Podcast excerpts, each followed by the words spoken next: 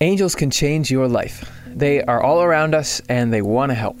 We've just got to know how to let them in. And we can get some insight into that through studying some of the most famous angel encounters of all time.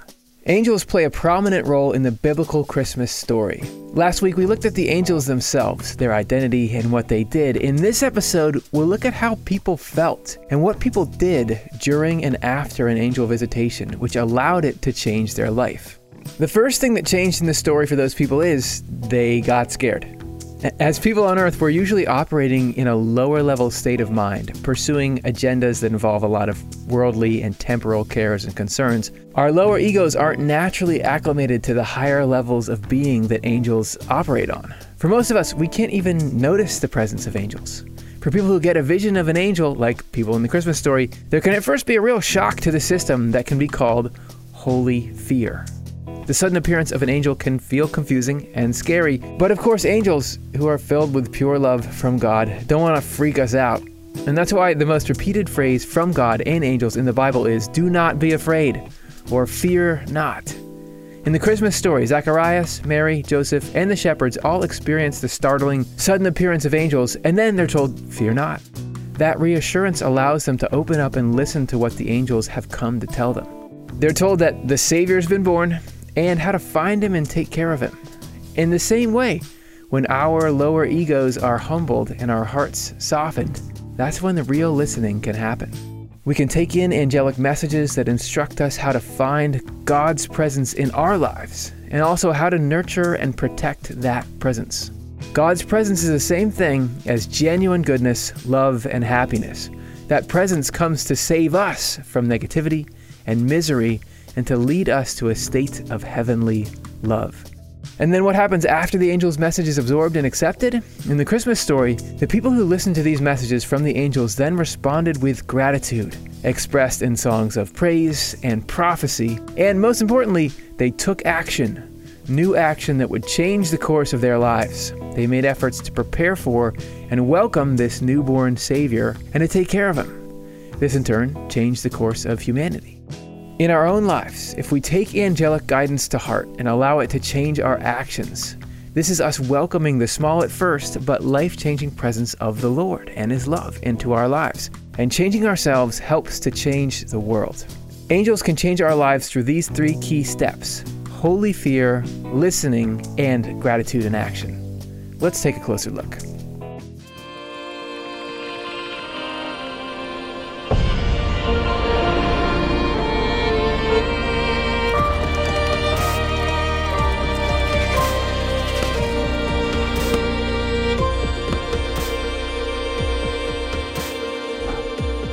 Holy fear. Batman, sorry. Did you know there is something called holy fear? But that doesn't mean that you're afraid of some kind of frightening, angry God. There's actually a very cool definition to it. This is from Apocalypse Revealed. A holy fear is sometimes combined with a reverent trembling of the interior constituents that belong to the mind, and sometimes with a standing on end of the hair. So, goosebumps from holy fear. And it comes over a person when the life from the Lord enters in place of one's own life. One's own life is to look to the Lord from oneself, while life from the Lord is to look to the Lord from the Lord, yet doing so as though of oneself. When we are seized by this life, we see that we are nothing and that only the Lord is anything. And isn't it true? In moments of awe or reverence or something really gorgeous occurs to you, you get these goosebumps, and in that moment, you're just focused on what's good and true, which is the Lord. I'm just saying, that's a very specific description that rings true to me. But that's not the only definition of holy fear. It can also be various disturbances of mind arising from the inflow of things that cause amazement, connected also with joy. So, joyful disturbance of our ego based life. Holy fear is something that can feel good, and it's a natural reaction to encountering something from a higher spiritual level, like, for example, the presence of an angel. And it can be wonderful and startling, but the purpose of it, what it does, is humbles our ego and opens up the higher mind and the heart to whatever's trying to come through. So, one way already to allow angels to change your life is to allow their presence to break down lower ego resistance to heavenly love. That's the point. The only thing really keeping us apart from this life of the Lord is our attachment to this superficial, mean spirited stuff. But of course, most of the fear we feel in our lives isn't this holy fear. It's negative and crippling. We're not trying to say it's good to be afraid. Swedenborg talks about evil spirits who intentionally inspire fear in us and feed off of that fear. That's not what God does. The intention of the Lord and of angels is never to just frighten you for frightening's sake. So even when people in the Bible we hear them having this holy fear. What do they always say? What does the Lord and angels always say? Fear not. This is the most common uh, co- commandment in the Bible and often even accompanied by a, a, reassuring touch. So the fear is not the point, but it does serve a purpose. And you can find examples of this in Revelation, in Daniel, Matthew, all over the place, Luke, Mark. It happens quite a bit. And I guess it can happen in our own lives as well. So another way to allow angels to change your life is to allow their presence to dispel fear and to bring reassurance and comfort, because that's the point.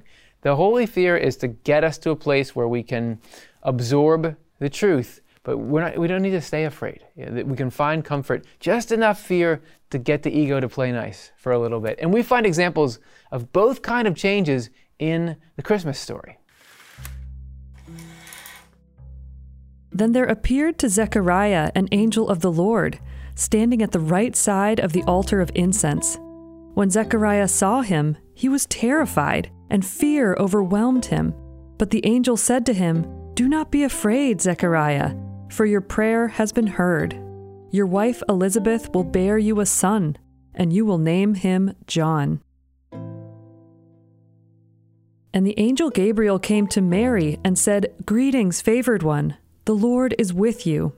But she was much perplexed by his words and pondered what sort of greeting this might be. The angel said to her, Do not be afraid, mm. Mary, for you have found favor with God. And now you will conceive in your womb and bear a son, and you will name him Jesus.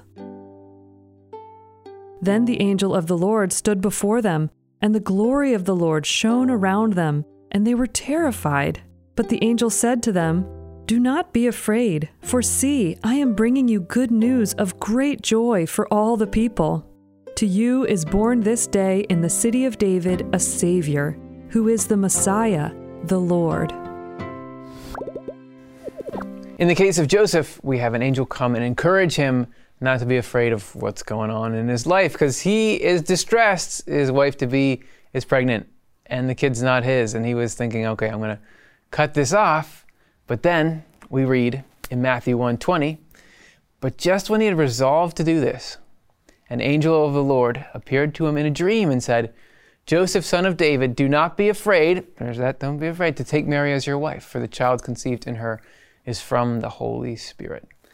So, besides simple compassion, why do angels tell people so much to fear not? Well, I find it fascinating to look at the Christmas story, not only with um, warm feelings about what it was like to learn that story for, as a child, but also to look at it from the point of view of psychology or even neuroscience. So, for instance, there's a story about the shepherds who were in Israel and they were working at night in the dark out in the fields taking care of their sheep and they had to protect them. So they had to be alert and awake, but it was pretty dark unless there was a moon out, it was pretty dark. And they weren't used to bright lights coming on because there were no big cities at that time.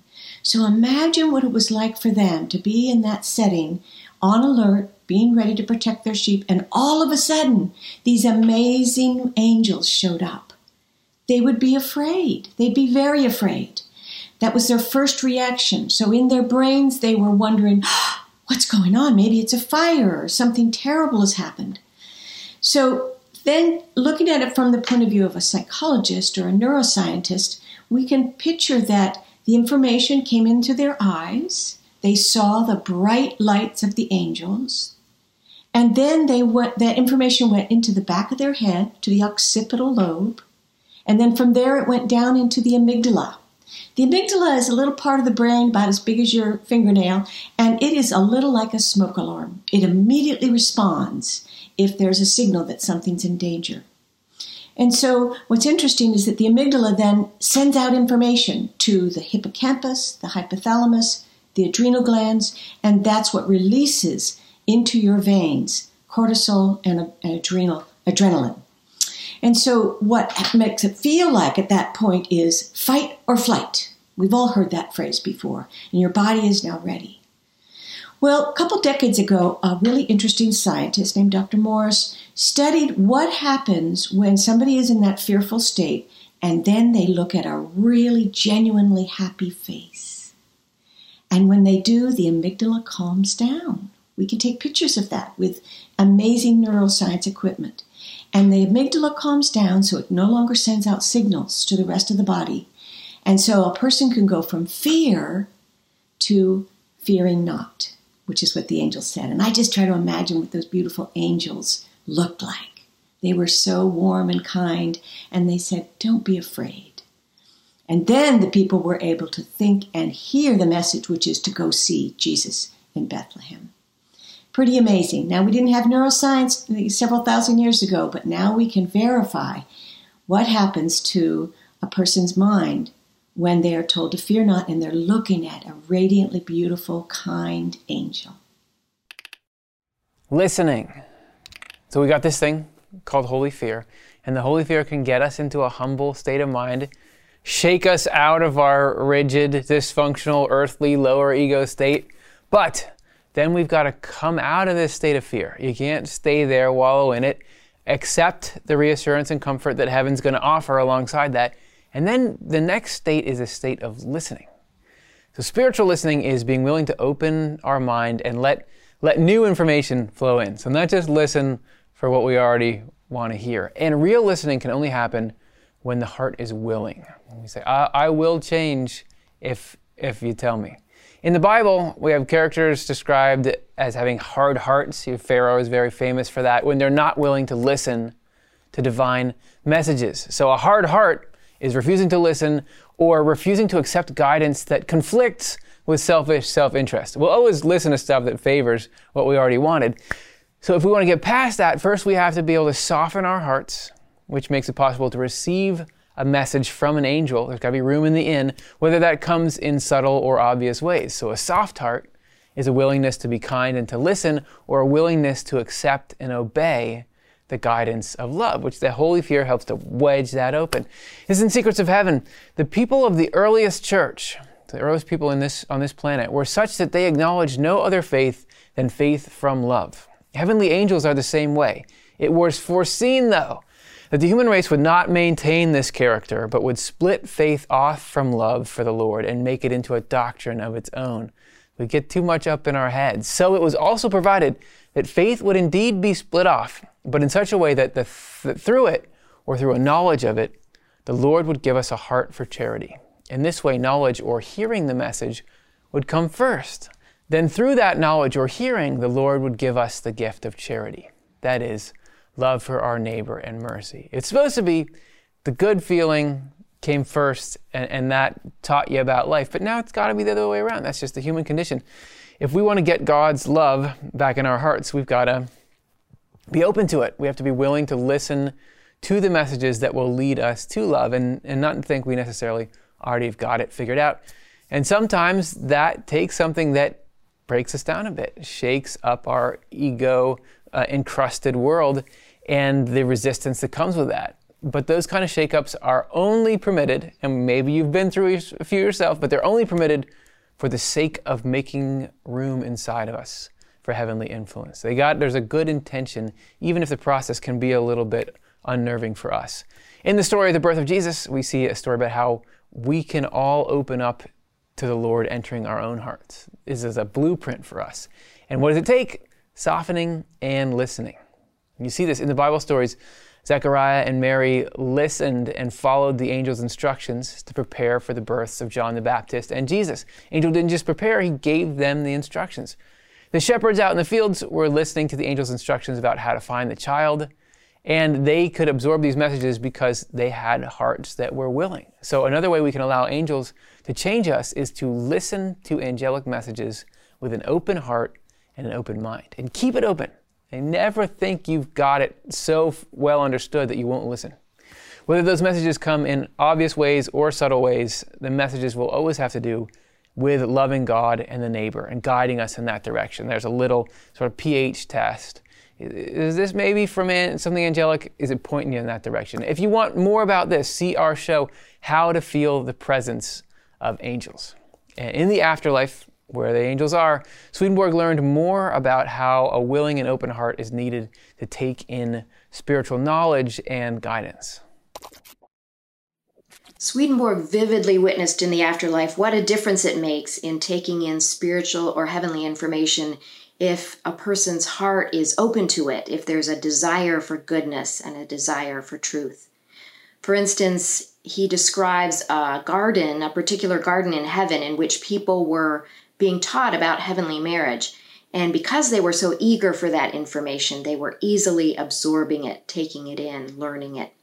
In contrast, in True Christianity 391, Swedenborg describes angels who were feeling frustrated because they were trying to teach heavenly information to some particular clergymen who did not want that information, who refused it because it was uh, opposing certain doctrines they had become attached to, and so they could not, would not learn it, no matter what the angels said. In True Christianity 745, Swedenborg is describing this scene where there's a choir singing beautiful music, and the effect on the listeners is according to their state of mind. And the more they are enjoying the music and wanting goodness, the more they're getting out of it. Here is a quote from that description The singers tell us that as those listening become more receptive, the sound of the song becomes more inspired, inwardly alive, and beautiful. So the more the heart is wanting, the more can be gotten out of any experience um, in which there's learning and enjoyment going on. Also, see a short clip we have in which Curtis and Jonathan discuss how no new concepts or actions will happen until a person's feelings change. That is a clip called Nothing Can Change Our Thinking Until Our Feelings Change. and so a change of heart has everything to do with what our minds can take in. Gratitude and action. In the Christmas story, what happened next? I mean, what happened after these angels came and delivered their messages? Because the people who were receiving the messages had humbled and opened their hearts through the holy fear and the listening, they were able to then respond to these messages. One response was gratitude and praise, and another category was taking new action. And I'll prove it to you in these stories. In the stories uh, around Zacharias, he was mute for a while because he doubted the message, but later he named the child John as he was instructed, and his speech was restored, and he expressed gratitude praised God, spoke, and not just spoke, but spoke a prophecy about how God was going to save humanity. That's pretty good.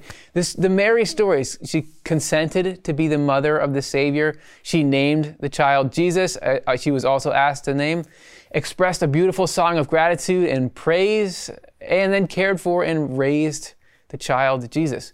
Joseph, he followed the angel's instructions to take Mary for his wife. He, everybody's naming the kids what they're told. Name the child Jesus, took care of Mary and the child. And famously, when Herod was looking to kill Jesus, Joseph listened to the angel who was saying, Go take Mary and Jesus to Egypt, where they'll be safe, and then bring them back after Herod had died.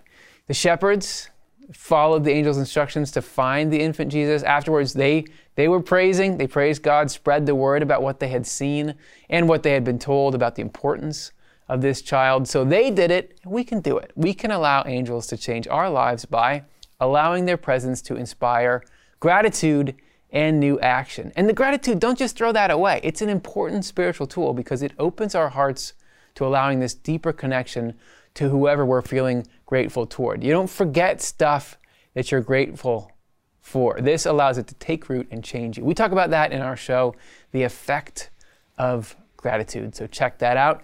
And the taking action part of the equation can lead us in a direction at times that we weren't expecting. When I think about Mary and Joseph, when I think about Zacharias and Elizabeth, none of them really knew what was in store for them. And this was probably not part of their life plan.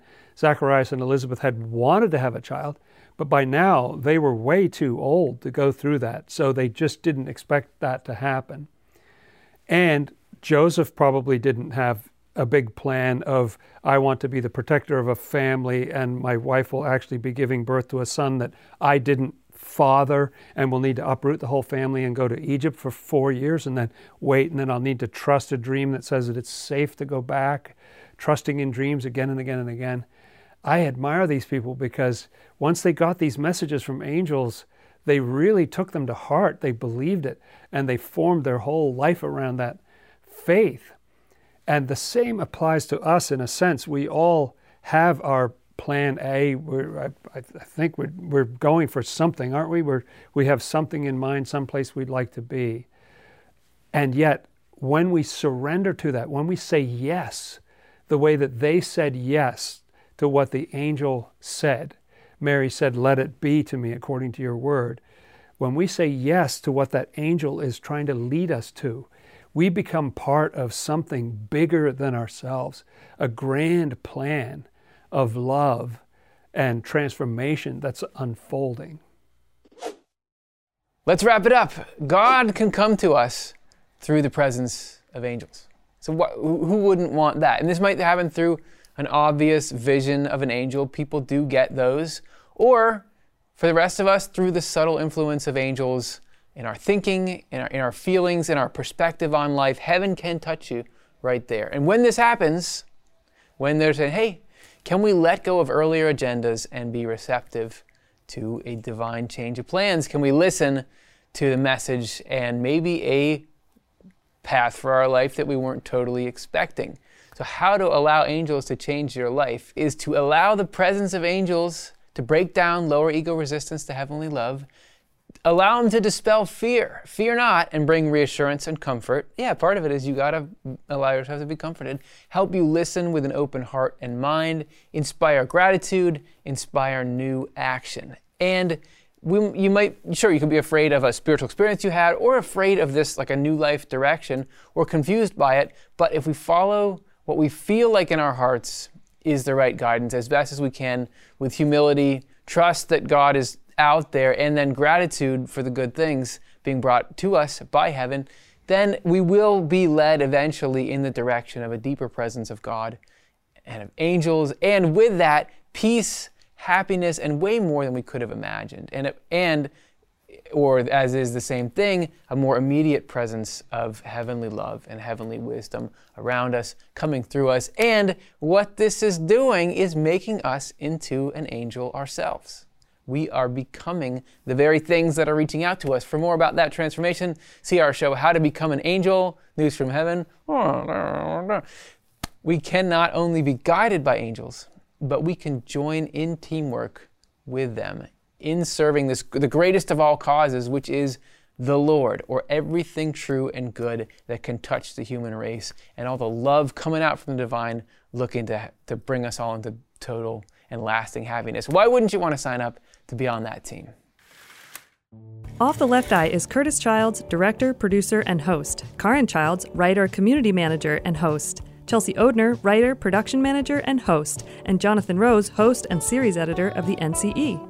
Shada Sullivan is the voice you love in our narrations. Stuart Farmer is our technical director. Matthew Childs, our video art director. Our motion designers are Mung Jong and Jesse Johnson. Reed McCardle made our music. Devin Osblond is our production intern. Cara Dom is our Latin consultant extraordinaire, and Chris Dunn is our digital marketing magician. And you are our much loved listener. And now you can journey with us all week. Every Monday's Swedenborg and Life episode, including this one, has a week's worth of content lined up to support you in your exploration of these life changing ideas. All video content premieres at noon Pacific Time, 3 p.m. Eastern Time, and 7 p.m. Greenwich Mean Time on the Off the Left Eye YouTube, Facebook, and Simplecast channels. On Tuesdays, find us on social media or go to offthelefteye.com to get custom downloadable art paired with the week's topic to ground you through the week. On Wednesdays, join us to dig a little deeper into the week's topic with news from heaven. On Thursdays, we want to hear from you. We'll be sharing a new reflection question weekly on our community tab and social media channels. Then join us for Swedenborg Live on Fridays for our panel Q&A show. And listen every Sunday to the Inside Off the Left Eye podcast to always know what we're up to and what you can look forward to. If you want to help sustain Off the Left Eye's operations, consider becoming a monthly donor today. And right now, we have a matching gift challenge from a very generous donor couple where dollar for dollar up to $10,000 will be matched when you make a new or increased monthly donation. You can provide a direct gift or restrict it to our new Off the Left Eye Endowment Fund. Giving to the Endowment Fund is a great way to guarantee that your gifts live on to help Off the Left Eye forever. Go to otle.causevox.com to become part of our essential community of donors. From all of us here at Off the Left Eye, we thank you.